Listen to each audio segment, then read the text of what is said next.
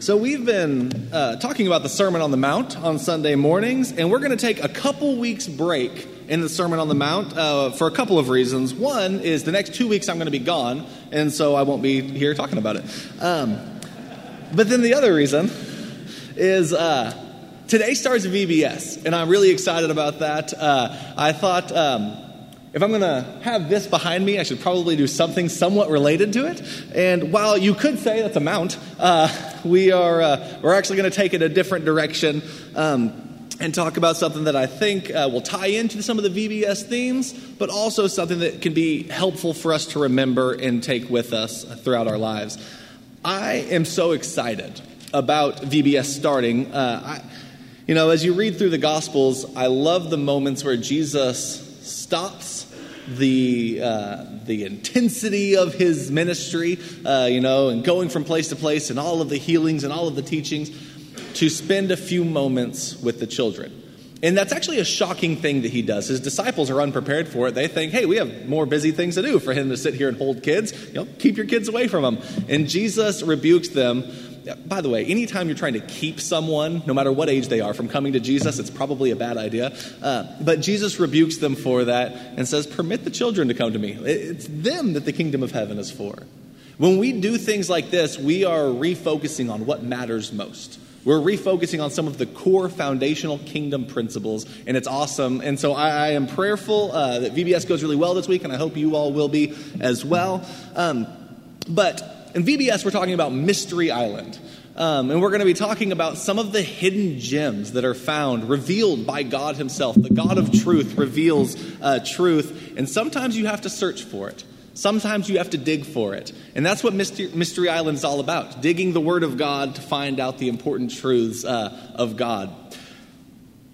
In late summer, 79 AD, there was a busy city as all the hustle and bustle of the city was going on, people were living their lives, people were planning for the future, people were uh, enjoying uh, various pleasures, people were spending time with their family.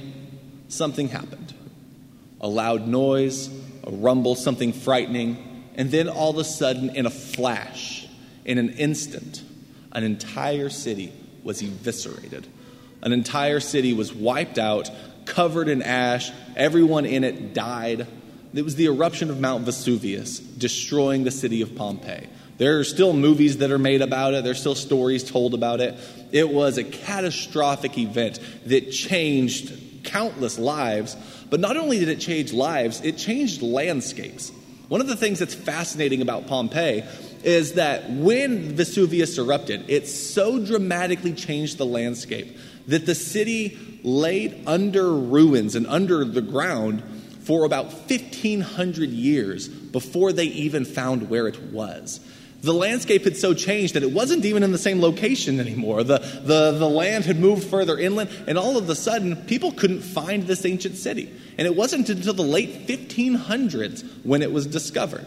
And it's only been partially excavated. There's still a lot more uh, to excavate. But as they did it, they found innumerable historical, uh, and architectural, and, and beauty treasures underneath. I mean, if you're ever able to, uh, to see pictures of it or to be there and to walk through it, you'll see frescoes that have been there painted for 2,000 years that are still on the walls.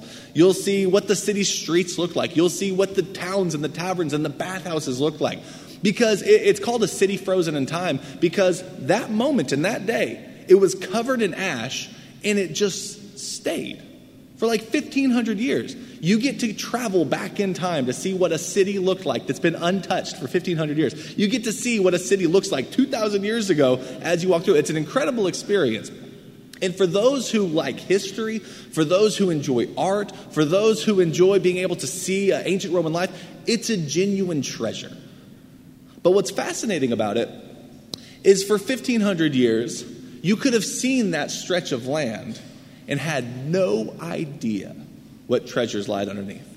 You could have seen that patch of land and had no idea that there was a city buried underneath it. In fact, people did. People would see that, and they did not know what was there. It was beautiful, it was incredible, it was interesting, it had all kinds of helpful information. I mean, it was a, an incredible archaeological discovery, but no one knew. It was just there. That can happen sometimes. There are things that you can walk right past and have no idea the incredible value or the treasure that is hidden therein.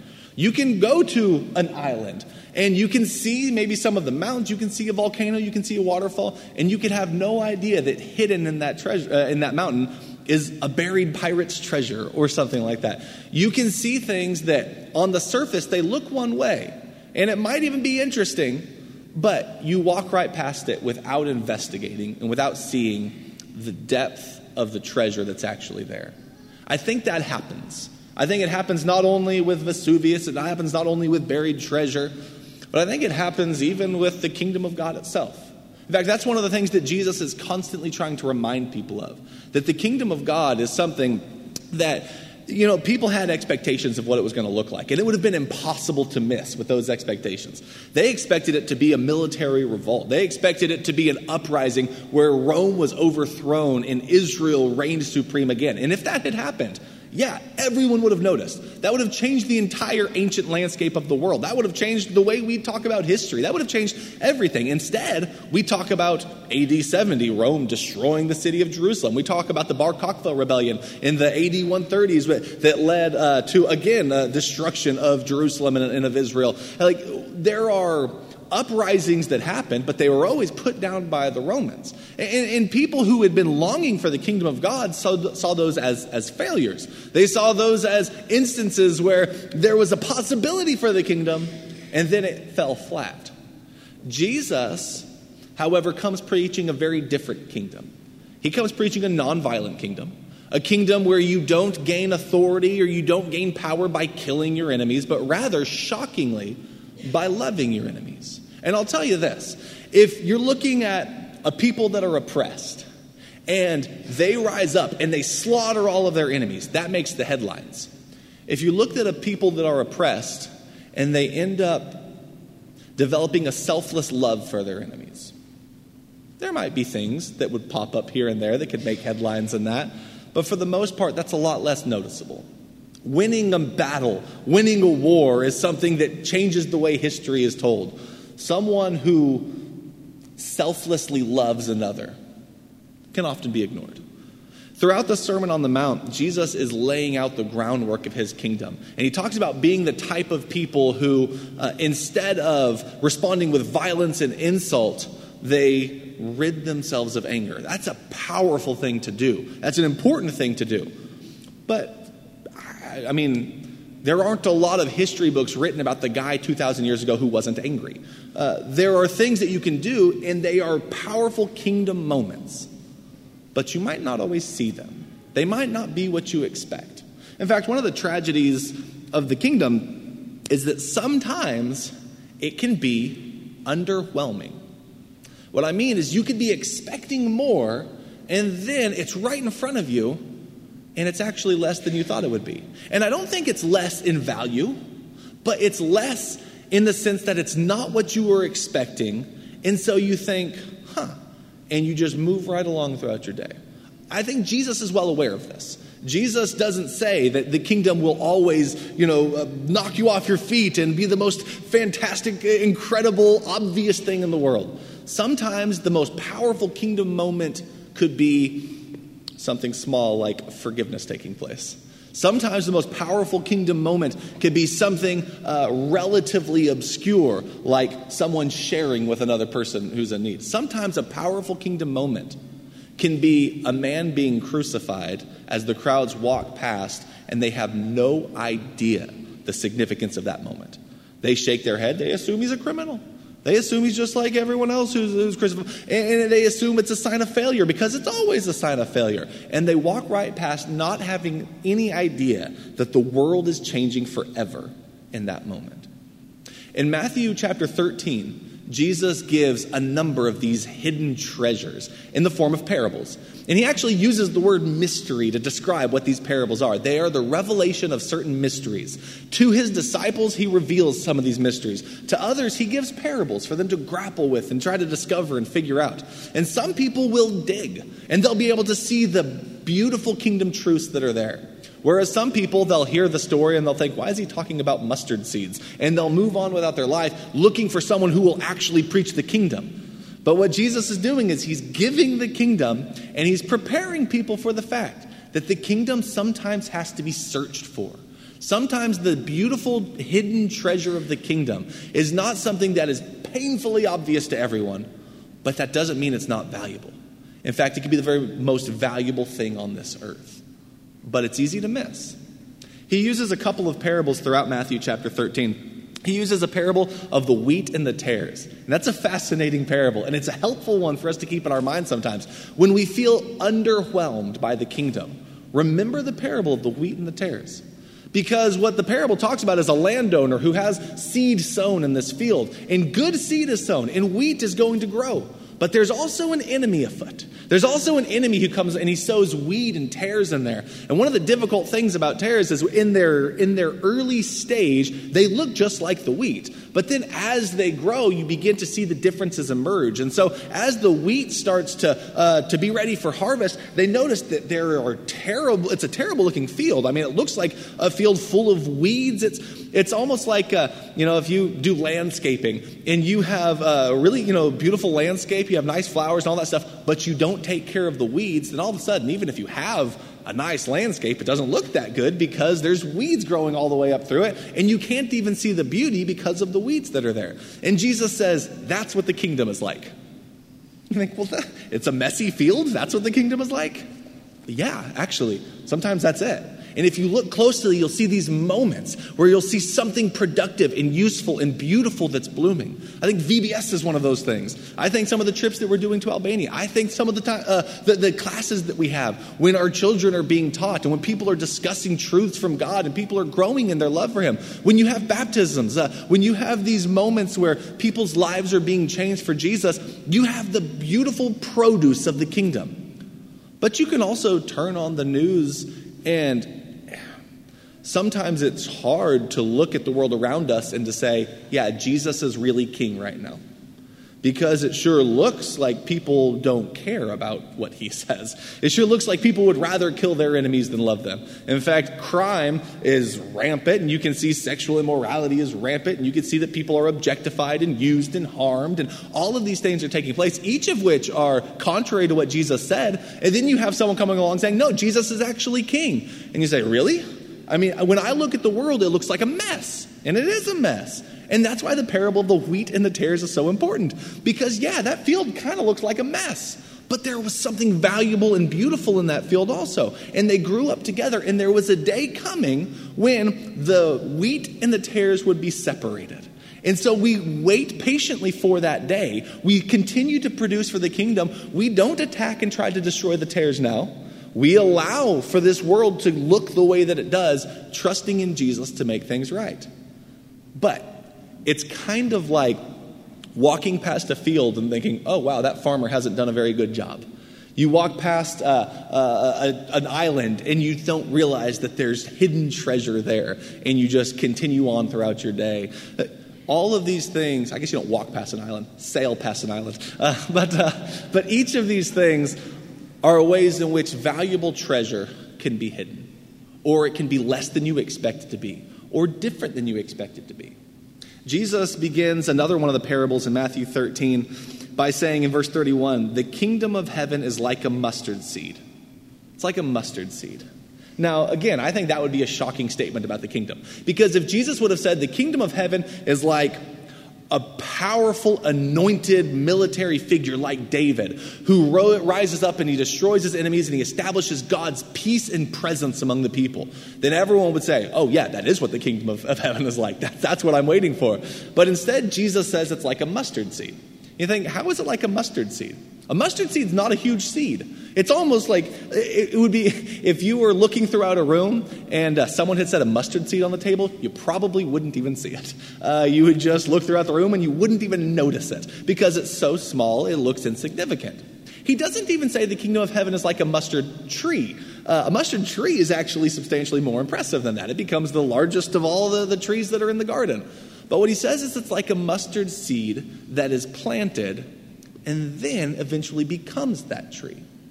What does that mean? It means there might be times when it looks small, when it looks insignificant, where it's easy to miss. But that doesn't mean that it's not producing something powerful, and it doesn't mean that it's not ultimately going to take shape and take notice. But you can go right past it.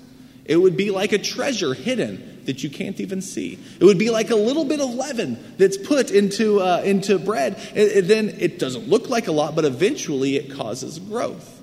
If you just look at the growth at the final product, then yeah, it looks like something impressive.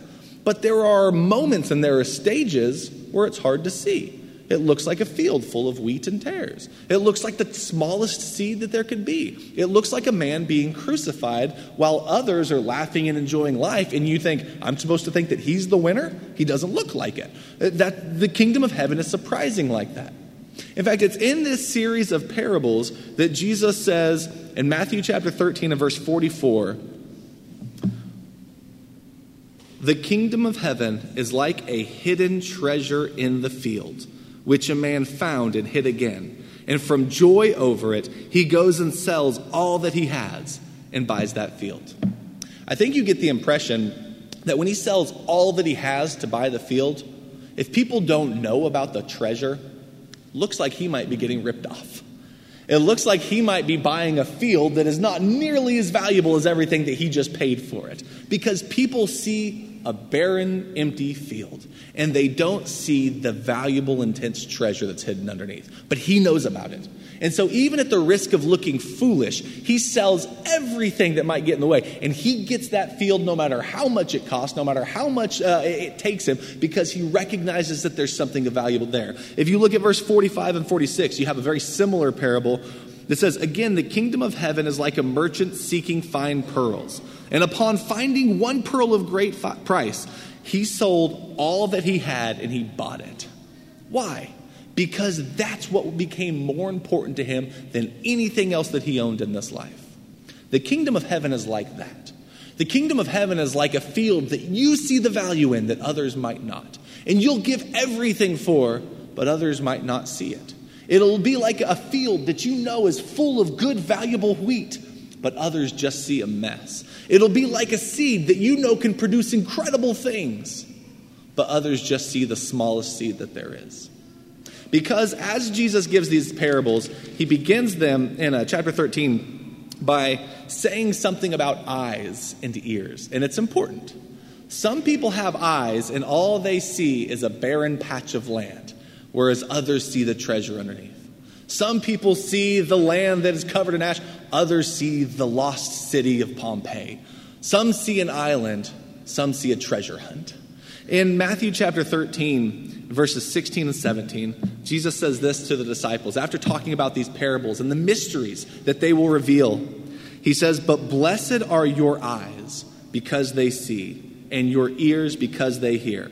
For truly I say to you that prophets and righteous men desired to see what you see, and they did not, and to hear what you hear, and they did not hear it. Jesus is revealing something that even your righteous people and your prophets in the years past had longed to hear. And it's really an incredible idea. Jesus is, I mean, these prophets of old had longed to see the beauty and the power of the kingdom of heaven, and they hadn't been able to. And yet, Jesus chooses this ragtag group of 12 to be those to whom he delivers and reveals these mysteries. And yet, he's also speaking in parables so that others can hear also. But this message of divine truth, of transformative power, of salvation, and of eternal life, some people hear it. And even though wise men and prophets have longed for years to be able to, they hear it, they see it, and they walk right past, not seeing the treasure there. Let's make sure that we cultivate eyes that see and ears that hear. Is it possible to be underwhelmed by the church? I think so. I think sometimes people are. But I think sometimes that happens when they're looking in the wrong areas or they're not factoring in what the church is actually doing. One of the things that, uh, talking about mystery, that Paul talks about as the mystery of the gospel is that Jew and Gentile alike become one family under the, the headship of God into this, into this covenant people. And that's the type of thing that's like, okay, Jew and Gentiles getting along. We think of that as, as an age old thing. But what that means is that we live in a world that is full of division for like every possible reason you could think of whether it's what nation you're from whether it's what language you speak whether it's what nationality you are or, or whether it is uh, uh, your race whether it's how much money you have. You know like there's all sorts of things that create these different uh, hierarchies that create classes that create all these. And what paul is saying is that the gospel has this radically transformative message that people from every walk of life become equals and become one in the kingdom of heaven. That's a powerful truth. That's something that transforms the world. That's one of the reasons why we have people in Albania right now uh, who are working and teaching the gospel there because we become family with people throughout the world, and we don't have the divisions and the barriers and the borders that so often separate people in the kingdom of heaven. We become a different kind of kingdom a true kingdom that is not limited by geography, that is not limited by nationality, and is not limited by language, but it is something that is for all people. That's a treasure that I think the world needs, that the world could benefit from. I think salvation and eternal life and hope in times of despair and confidence over death, that's a message that the world needs and that the world could benefit from. The idea of loving our enemies is something that the world desperately needs. I promise. The world has tried over and over and over again the other path towards dealing with enemies. We've tried hatred, we've tried violence, we've tried war, we've tried death. In fact, it happens over and over. It's a vicious cycle that never seems to end. What if the world, for once, would try to extend love towards your enemies? You know what? Lives would be saved and the glory of Jesus would shine through. It would be like that wheat popping out among the tares. And I have confidence that one day that will be what God has in store. When the, when the Son of God returns and the angels with him and, and the wheat and the tares are separated, there will be a day when the goodness of Jesus reigns supreme. And that's a day I long for. That's a treasure that we can see it bits and pieces now, but is ultimately going to be the treasure that we all bask in in that day to come. And that's a day to hope for. That's a day to live for now.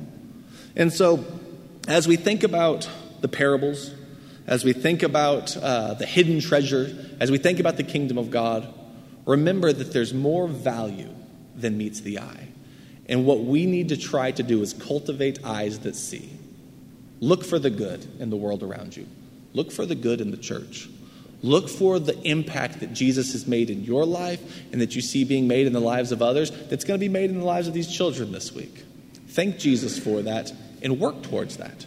You know, it's one thing to uh, sit back passively and to judge the kingdom with folded arms and think, I wanted it to be better than that. It's one thing to sit back and to look at the church and think people should be doing more.